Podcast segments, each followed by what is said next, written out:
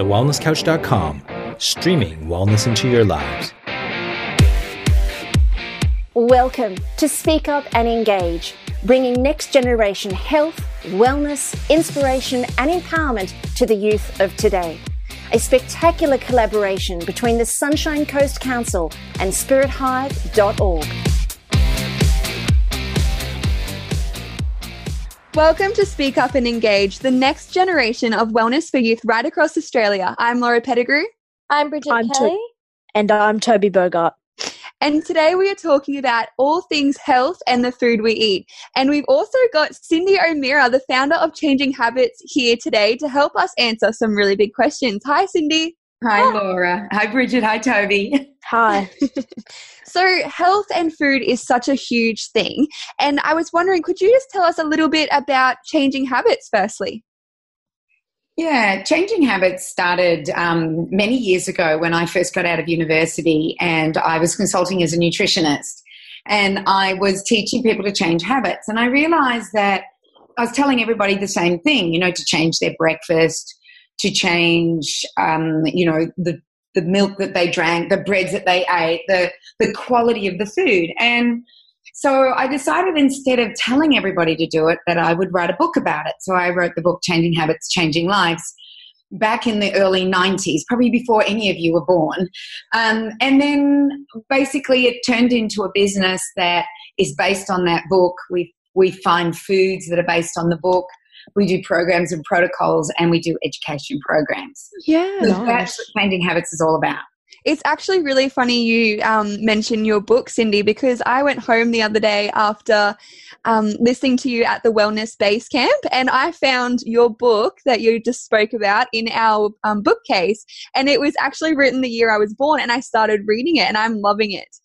I'm so glad. That's that's cool that uh, the book hasn't been taken to the secondhand shop, but it's remained there for 20 years. So that's wonderful news. Yeah, it was really funny. I mentioned to my mum that I had um, listened to you speak, and she said, "Oh my goodness, I have her book that I read years and years ago." Um, so I, yeah, got it out, and I've got it right next to me now. Ah, wonderful.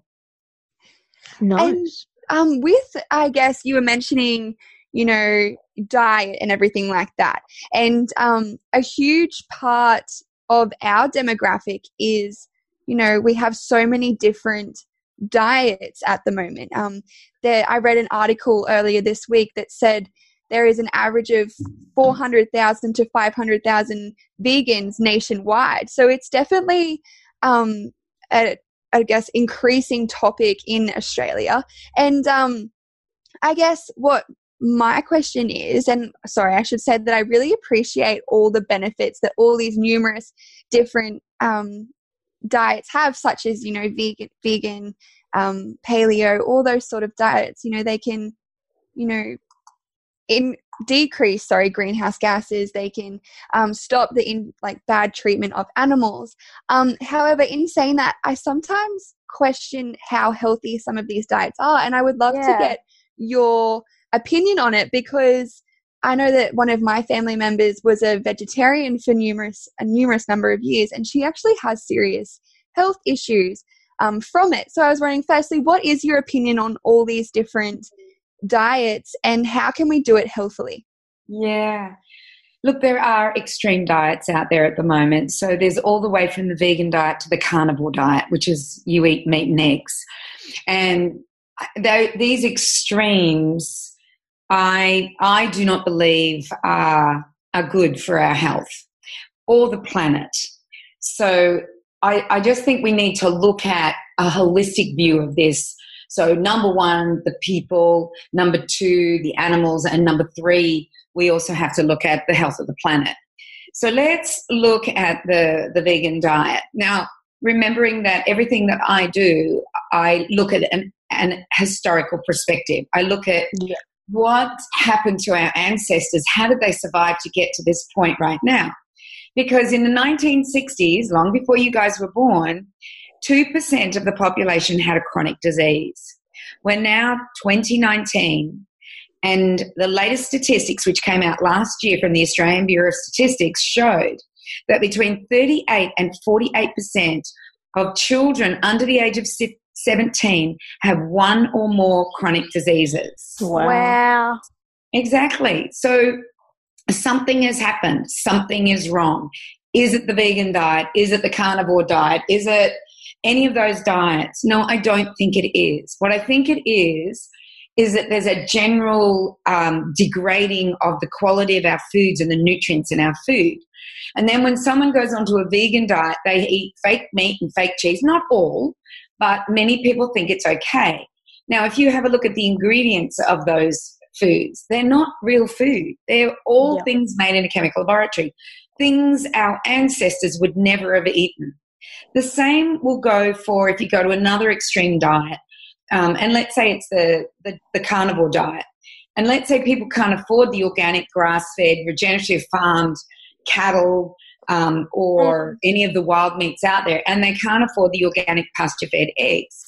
So they too are going to be consuming foods that are not necessarily healthy. And then everything in between. And if we look at the everything in between, which is the SAD diet, the sad, standard Australian diet, we also see people going to the grocery store and buying packaged foods with dubious ingredients that are not conducive to health. So that's that's a sum up of diets in their extreme as well as diets in the middle. So I believe that no matter what diet you do, quality is very important. Number one, holism, the whole food is important. Number two, um, and number three is looking at the historical perspective of how our ancestors ate. And I can tell you now that there was no vegan ancestors. There were vegetarians. Then the vegetarians lived on the equator. They didn't live in the extremes of the world, as far as the Antarctic, the the deserts, or the um, high altitude.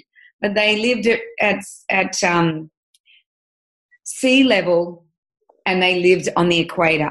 And it was light that enabled them not to eat meat. But the further those Hindus went north, the more they had to eat meat in order to survive. Yeah. So it was all about survival, guys. This is what it was about. It was all about survival and ad- and adaptation. In this day and age, there are more people dying from overeating than undereating. So we've got to kind of look at that perspective and we've got to look at what's happening. And I guess if I was going to take it one step further, our agricultural principles and our agriculture and how we are doing agriculture is also to blame for the chronic disease that we're now seeing, as well as the belief that a pill will make us better. So we've got diet here, we've got agriculture, and we've got the medical system of diagnosis and treat with a, a pill. Yeah. And my opinion with pills is that we will never ever get rid of the drug problem we have in the streets until we get rid of the drug problem we have in the home. Yeah. Um, I know you do a lot of research on the use of poisons in our foods, and I was just wondering how how do we uh get to avoiding avoiding those foods? Okay, look, there's two ways, Toby, that we can do this. So the first one is that we can look at where we're sourcing our food from. So if we're sourcing our food from a grocery store, um, fresh food, let's say, fruits and vegetables and meats and eggs and nuts and seeds, all of those. I'm not talking about packaged foods. I'm talking about if we're sourcing those foods from a, a grocery store. We actually don't know the farmer. We don't know how many miles that food has traveled. We don't know what chemicals have been put on it. So the first thing we do is that we start to source our fresh foods from our local market. And when we're sourcing those foods from our local market, we we want to talk to the people that are selling it to us. Are they the farmer? What are their farming principles? Do they use chemicals? Um, or are they fr- spray tr- free? I don't care if they're not organic because certification of organic isn't everything you think it is. But if it's a farmer who cares about his land and his animals and his and his soil, you know you have a farmer that is growing nutrient dense foods. So that's the first way. And the second way is when we go into the grocery store and we're, we're not, you know, skirting the out outer skirts of it, which is your meat and your fruits and your vegetables and your dairy and things like that. But we're going in between the aisles now. And in between the aisles, you'll see breakfast cereals and cookies and chips and cakes and um, spreads and, and muesli bars and, and all of these things. And the idea here is to read the ingredients on the package and notice that a lot of it's not real anymore. A lot of it's based on fillers or um, acidity regulators or flavors or colors, whether they're natural or artificial, they're still the same. So there are two ways that we can get rid of the chemicals that are causing autoimmune diseases and ill health in our children, our teenagers, and all the way through to our elderly. Number one, source your fresh foods from um, a reputable source in a local area. And number two, make sure you read your ingredients if you're going to buy any packaged foods whatsoever. And, and I'm not saying you can't eat these foods. Let's look at a bag of chips. A bag of chips can have 25 ingredients, which includes flavors, acidity regulators, colors, um, fillers, thickness, um, and then potato. Or you can find, find a potato chip out there that's got potatoes, olive oil, and salt. Yeah. So you look at those two and you go, well, of course I'm going to take that one over this one. You know, I, and i have got my hands in front of me and I should be saying that, but the olive oil one over the 25 ingredient one. You know, so it, it is about being, you know, really strict on this. And hmm. any of the listeners who are at home right now, they can actually go into their pantry right now and start reading their ingredients and decide whether they want to eat the foods that either they've bought or their flatmates bought or their parents have bought. So it's a it's a really good place to start. You don't have to go to the grocery store. You can just start in your pantry, and then slowly but surely you do pantry swaps.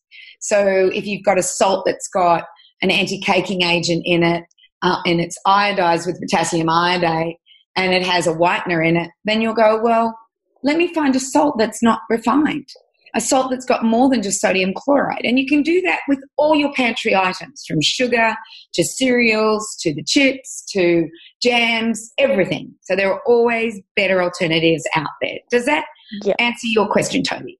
Yeah, yeah, it does. And then I'm also sort of I know um at the moment mum has started washing out apples in apple cider vinegar.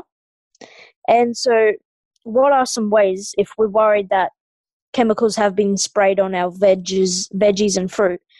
How how do we uh, get that off if we've already bought it and we want to sort of remove that those chemicals away?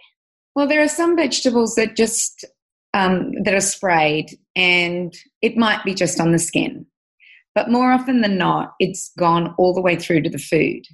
So what happens is there are two types. Let's talk about herbicides. So there are two types of herbicides. There's herbicides that are contact herbicide. So if there's a high tide, and we all live on the Sunshine Coast, so if there's a high tide and it comes up over, um, let's say, the levee bank, and there's grass on that levee bank, and it covers the grass, you will notice the grass dies. That is called a contact um, herbicide. So it's just the salt that has not allowed that um, grass to grow because it's too saline. It doesn't change its biochemical processes. It doesn't change what's happening in the plant. It's just what we call a contact herbicide. And then there's the biochemical herbicides. So a biochemical herbicide, and an example of that is, is Roundup, which has the anti- active ingredient glyphosate. And in Australia, there are 596 registered products with this active ingredient glyphosate. So this is being sprayed on wheat, other grains, legumes, and 70 other foods either on, around, or near. So what this herbicide does is that it actually changes the biochemistry of the plant. Now, whether it's a weed or whether it's a food that we eat, it still changes the biochemistry. And the way it does that is it stops amazing amounts of nutrients being taken up by the plant, number one. Number two, it stops the really important amino acids that produce our neurotransmitters, which make us think happy thoughts, have good sleep, um, make our nervous system work. And our nervous system, it runs throughout our body from the brain to the spinal cord, all the way to your little fingers. It um, stops the transport of iron. So we, we're losing out on iron. It stops something called coenzyme Qs. So everyone knows coenzyme Q10, but there are other enzymes called coenzyme Qs. So you cannot wash this off. It's not possible. It's done, it, there's no waiting period. It has done its damage, and the damage is to the nutrients in the food. So when then you consume it, not only have you got residuals of this chemical glyphosate, but you also have the aftermath um, of what has happened to the food where the nutrients are lacking badly. So it's a, it's a double edged sword. Yeah. And glyphosate um, not only takes minerals out of the food, but it's also a patented. So patented means there's um, an, intellect, an intellectual um, property on it. People make money from selling it. Um, it has an intellectual property that it is a broad spectrum antibiotic. Now, that's not an, the specific antibiotic you get when you have an infection. This means it wipes out all the good bugs and the bad bugs. It's just, or in actual fact, some of the bad bugs are resistant to it, which is incredible.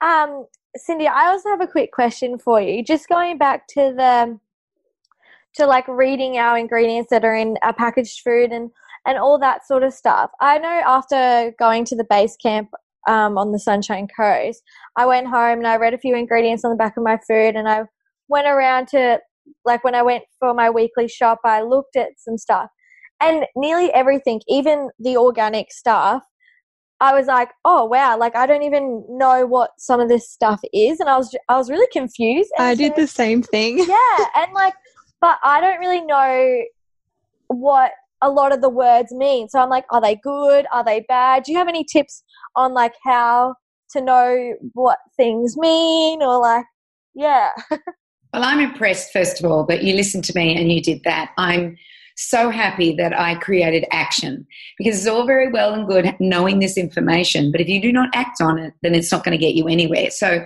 congratulations um, that you've done this. Thank you. Yeah, I just love this. So, I have a rule of thumb if it doesn't look like a food or it doesn't sound like a food, um, as far as you know, when you're reading it, then it's not a food. So, if you read, let's say, carrots, um, oh, let me let me think. Let me let me do hummus. Okay, so sometimes hummus can be made with chickpeas, olive oil, tahini, salt, and lemon. So you all know what those five ingredients are, don't you? Yeah, uh, yeah, yeah. But then a hummus can also be made with chickpeas, tahini, acidity regulator, uh, thickeners, color, natural flavoring, um, stabilizer, so these words you will see behind maybe the first two ingredients. So these, you don't even know how these um, chemicals are being made, and it makes food cheap. So if you want to make a cheap food, don't make it with food, make it with chemicals. That's yeah. the only way yeah. you're going to do it.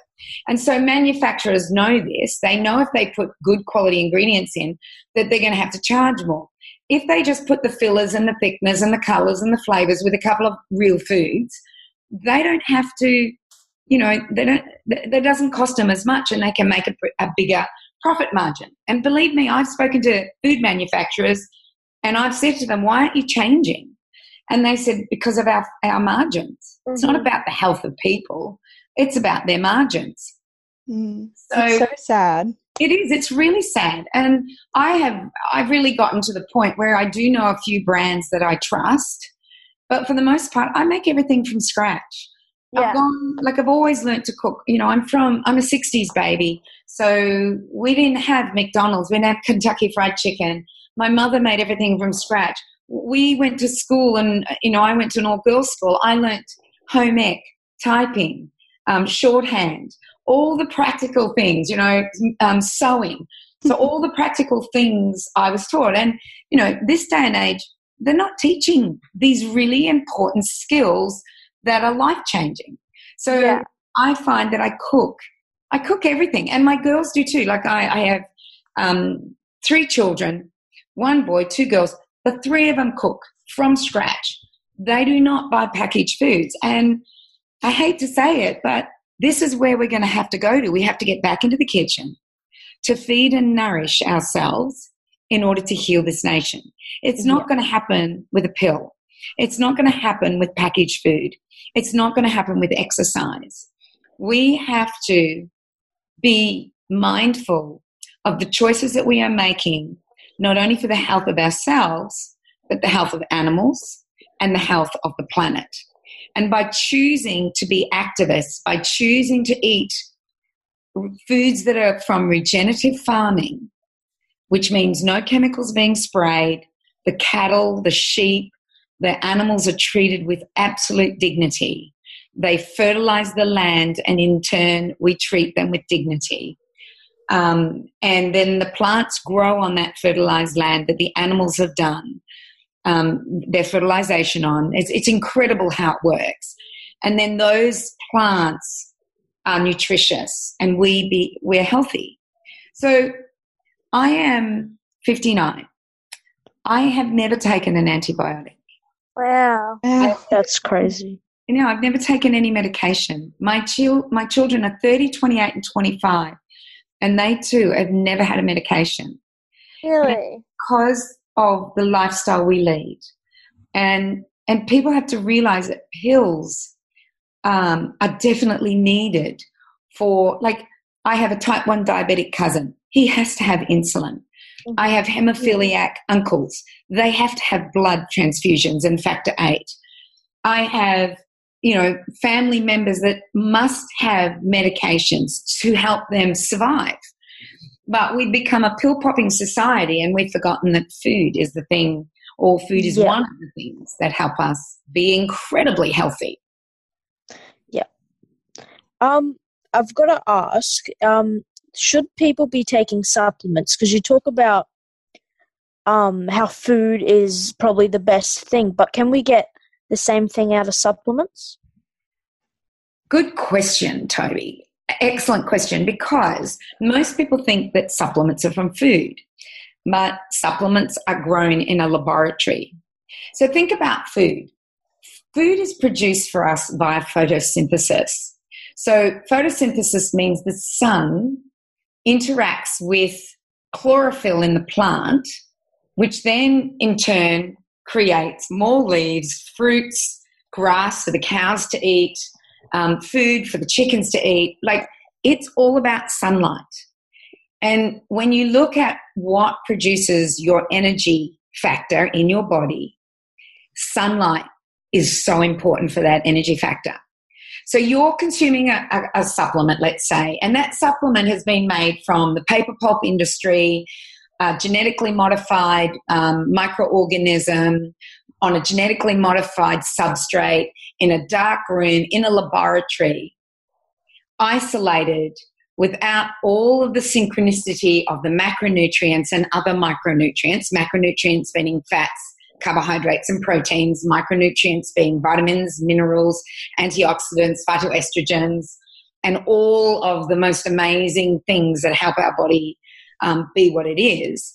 So when you're eating a supplement, you're consuming something that a human has looked down the barrel of a microscope and said, oh, that little tiny biochemical reaction needs coenzyme Q10.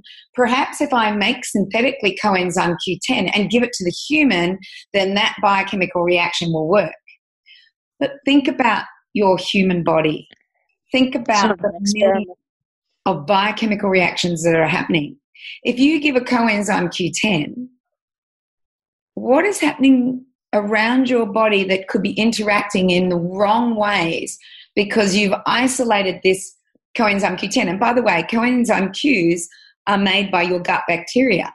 So if you're eating the right foods and you're feeding the gut bacteria and you're not decimating it with antibiotics or glyphosate, then you will make your own coenzyme Q and the body knows exactly what to do with it.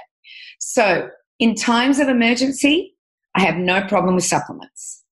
But in times of just, it's about your health, eat good quality foods, eat nutrient dense foods, and the body knows exactly what to do with those nutrients that are within those nutrient dense foods.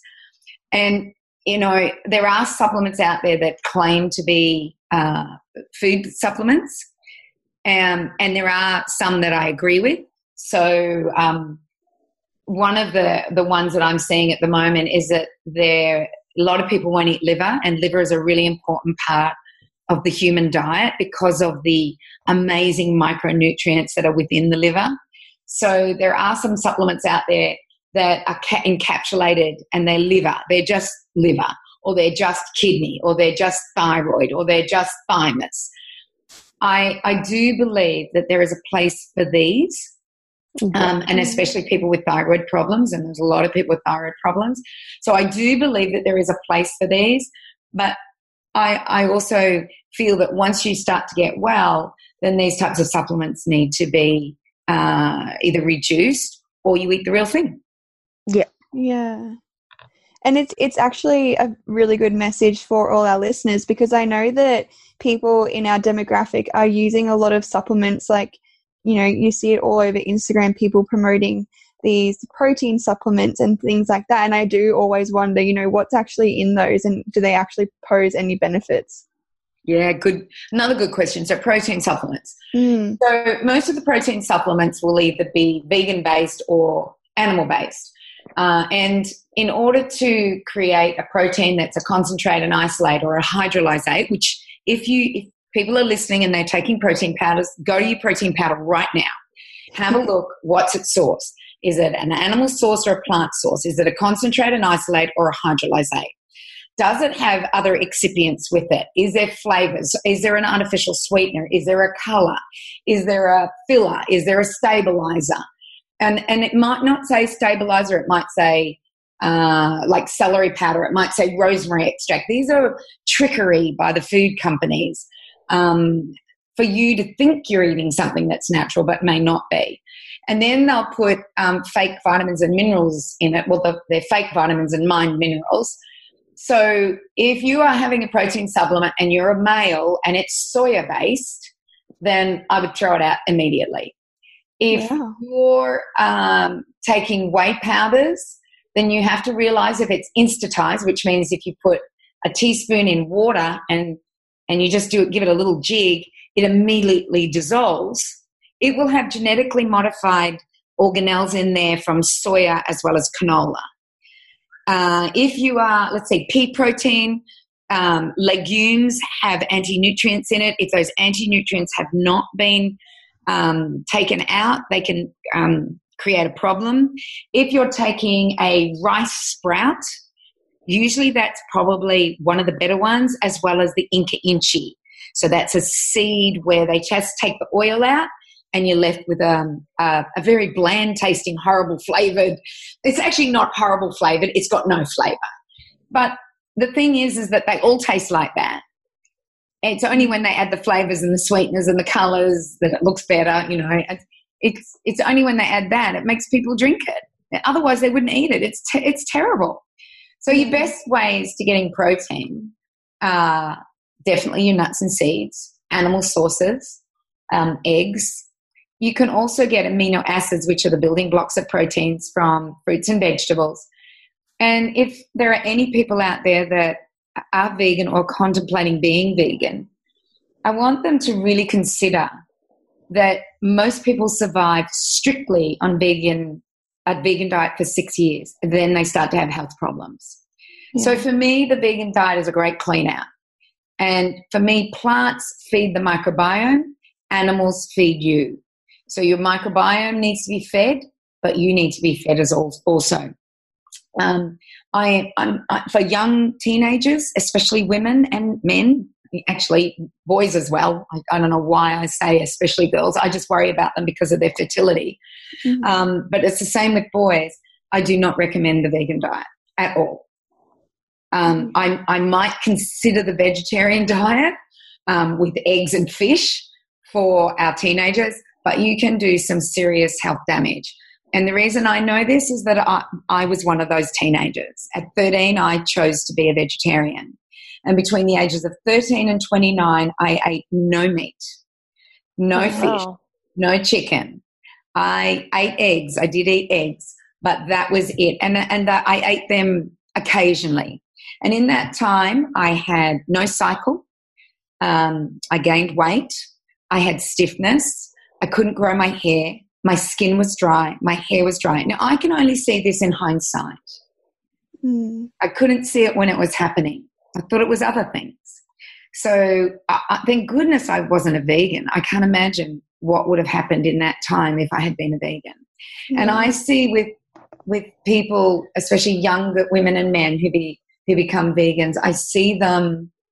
Um, I see their brains change because without omega threes, plant based omega threes, without DHA, without protein, the brain starts to shut down. Um, and and I don't know if you want to like I can go into this, but I've actually written about this in one of my books that is, will be released, and it's called the Healthy Keto Diet, and it talks about how plants make you stay, don't give you adventure, um, you don't want to move too far, you become quite insular, and there's a really good reason for that. It's not a bad reason if you don't stay on them; it's a good reason. And animals make you adventurous um, get you out there, get you thinking um, good thoughts. And and the reason is is that plants don't move, so you want to be insular. You want to stay in one place. You don't want to be adventurous, huh. especially if plants are the only thing you can eat. Animals move. You need to be adventurous. This is looking at our hunter gatherer. You need to be mm. adventurous. You need to move. You need to be on on the on your game so you're not eaten by that animal. It's so crazy. it's just incredible when people realize that. And it's all very well and good to say, I'm going to save animals, but if you can't save yourself and you're not healthy, then you're never going to be able to save the animals. Yeah. yeah. That's such a good way to look at it, you know, just going back to basics and just, yeah, I find it so interesting.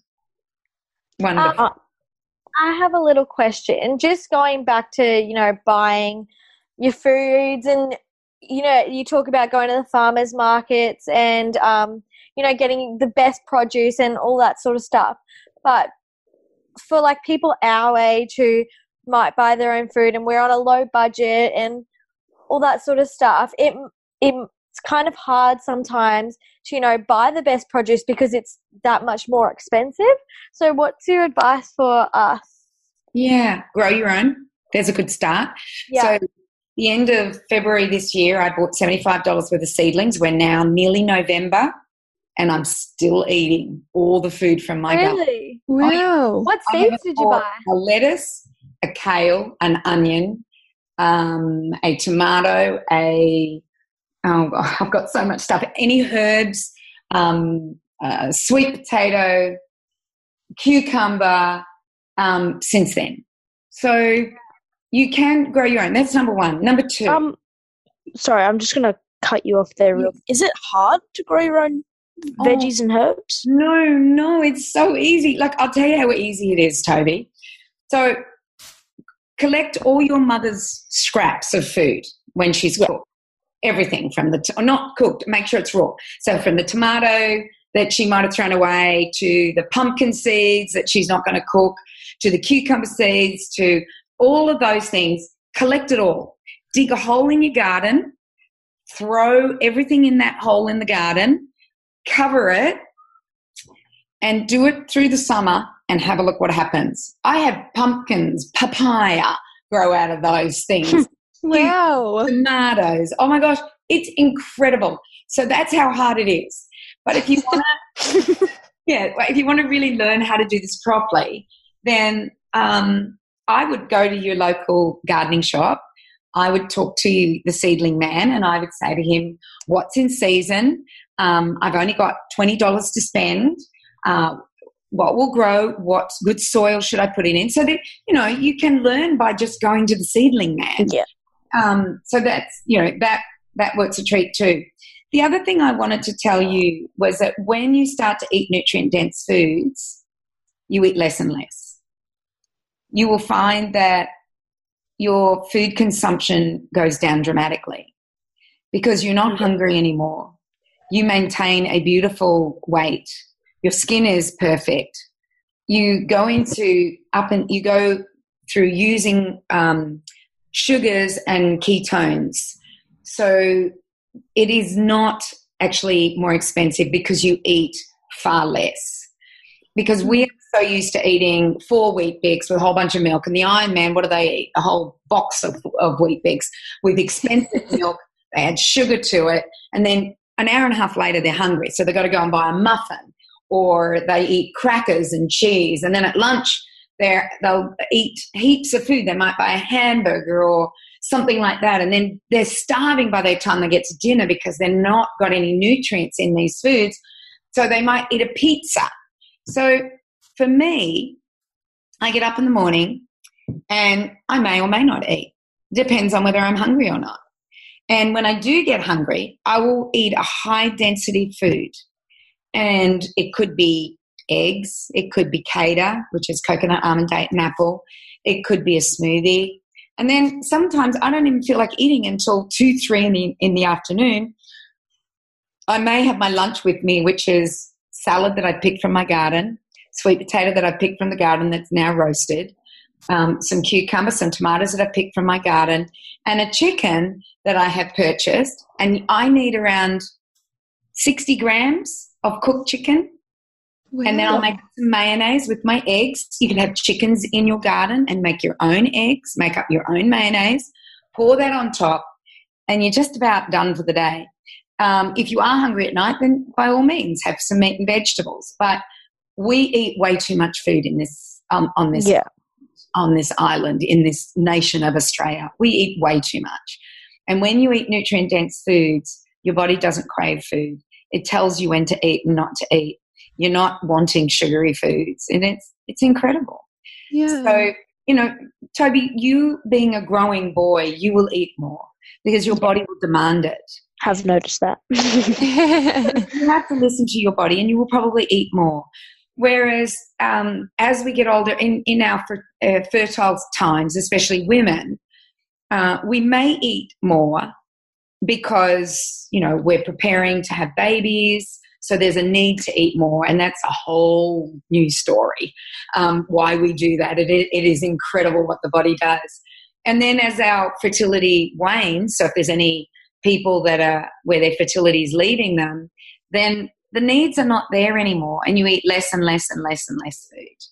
And I don't go, oh, every time I eat a chocolate cake, I put on, you know, weight. People go really upset. I can't eat that amount of calories. And I, and I go, isn't that great?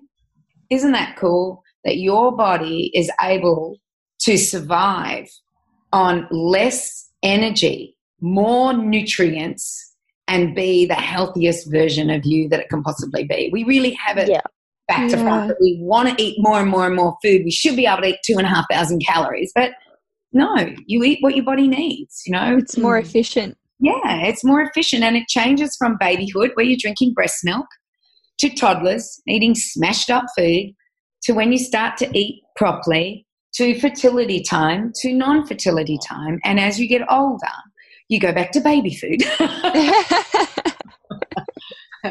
All your teeth, guys. well, um, um, oh, sorry, Toby, you can go. Um, I guess we've been talking about a lot about what we shouldn't be eating, but I've got to ask, what for, for young people in particular, what are essential foods that we need to have in our diet? Look, I'm a, a variety girl. I think that eating seasonally and with variety is really important. So if I was to just do it generalized, fruits, vegetables, nuts, seeds, herbs, spices, legumes, grains, um, meat, red, white meat, fish, uh, eggs. So there's your scope of food that you should be consuming. But what it should be is it should be prepared properly. Yeah. So legumes and grains should never be eaten raw. They should always be soaked and cooked. If you are going to eat them that would be slightly raw, they must be fermented. So that's we make bread that way. So there to me you have a whole scope that you can eat, but you won't eat that all in one day. You will decide, you know, what you want, what's making you feel good. What do you feel like today? Do you feel like a bit of eggs on toast? Making sure the toast doesn't have 30 ingredients, but five ingredients making sure you don't put margarine on it, but you put butter on it, making sure you don't put Vegemite on it, but you put Um, there's a new spread out that tastes exactly like Vegemite that hasn't got the flavors and the crap that Vegemite's got in it. Um, let me take you to my pantry. We're going on a field trip. yeah, on a field trip, even though it's audio. Um, okay, it's called Every Mite, the allergy friendly super spread. And it's made, let me read the ingredients for you. It's made with organic black sesame seeds, organic certified coconut amino sources, which is made by Niulife, and I know the owners of Niulife. It's made. It's got um, coconut nectar, sun-dried mineral-rich sea salt, uh, water, um, and apple cider vinegar. Yeah, there you go. Wow. So that instead of Vegemite, if you go read the ingredients of Vegemite, and nearly every pantry in Australia has Vegemite in it, go and read Yeah. the. It will not have that. And I can tell you this tastes like Vegemite. It is yummy. it does. So all of a sudden you've got a beautiful toast with butter, the every mite, not the Vegemite, the every mite, and two beautiful eggs. And and that's an incredible breakfast. Yeah. And then Yeah. your lunches, if you're taking them to school or um, to work, you know, they're not hard. They can be last night's leftovers. Yeah, I Yeah. I take last night's leftovers. I even um have started making up this Asian dressing I make up out of just Ooh. a few basic like stuff like garlic and gingers and all that, and then I put a bit of soy sauce, mix it all up, throw it in, shake it up at school, and then I've got the best best lunch ever. Wow. That's such a good idea. So, um, just before we finish up, Cyndi, I was wondering what would be your top three tips for our listeners? Uh, number one, change your lifestyle. Don't stay in bed late. Get up, watch the sunrise, get the sun on your tummy. Um, know that sunshine is very important, not only for the food that you're eating, but for your mitochondria. So see the sun. That would be number one. And, and get up early, do exercise, whether it be walking on the beach, swimming in the water, um, paddling, running. I don't care what it is. Just get up and see that sunrise and um, get the best part of the day. That would be number one. Number two, get your sleep because sleep is so very important because it sets up the digestive tract, number one, to be ready to release um, pancreatic enzymes from the pancreas, bile from the, the gallbladder. So the circadian, there's a circadian rhythm in every one of your cells and every organ in the body and every system in the body. And if you are not living by your circadian rhythms, then you are disturbing digestive system, you're disturbing the heart, your nervous system and everything. So sleep is number two. And number three is food. And we've done a heap of talk about food, so I don't need to go into what needs to be done. So sunshine, sleep, food. Perfect. Sweet. Well, thank you so much for coming on today. It's been so great chatting with you, and we would love to have you back on again soon because I think you have so much advice to give to our our listeners and us. I've learned so much. Yeah, me Yeah. too. but in the meantime, um, where can our listeners find more information about changing habits and and you? just go to changinghabits.com.au and I'm on Instagram at Changing Habits. I'm on Facebook at Changing Habits. I'm on Twitter at Changing Habits. And um, I also have a an education academy.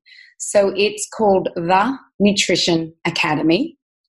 Um, and you can find that on changinghabits.com.au as well. So go and look at becoming educated because education to me is one of the most important things when it comes to well, well, what should we be eating and what should we be doing for the best health for ourselves and future generations. Yeah, perfect. Well, thank you again. Thank you so much. I'm sure I know I learned plenty, so I'm sure everyone else has as Yeah. well. Yeah. Thank you. No problem. I'm Laura Pettigrew. Live more, worry less. I'm Bridget Kelly. Keep smiling. And I'm Toby Bogart. Until next time, don't count the days, but make the days count. You've been listening to Speak Up and Engage, the next generation in wellness. To follow our podcasters, head on over to allthews.facebook.com forward slash speak up engage. You can also go to allthews.thewellnesscouch.com forward slash speak up engage. To find out more about the Sunshine Coast Council, go to allthews.sunshinecoast.qld.gov.au. And to find out more about Spirit Hive and how Spirit Hive is bringing empowerment and inspiration to the youth and the communities local to you, go to spirithive.org. We're going to see you here same time next week. Thanks for tuning in.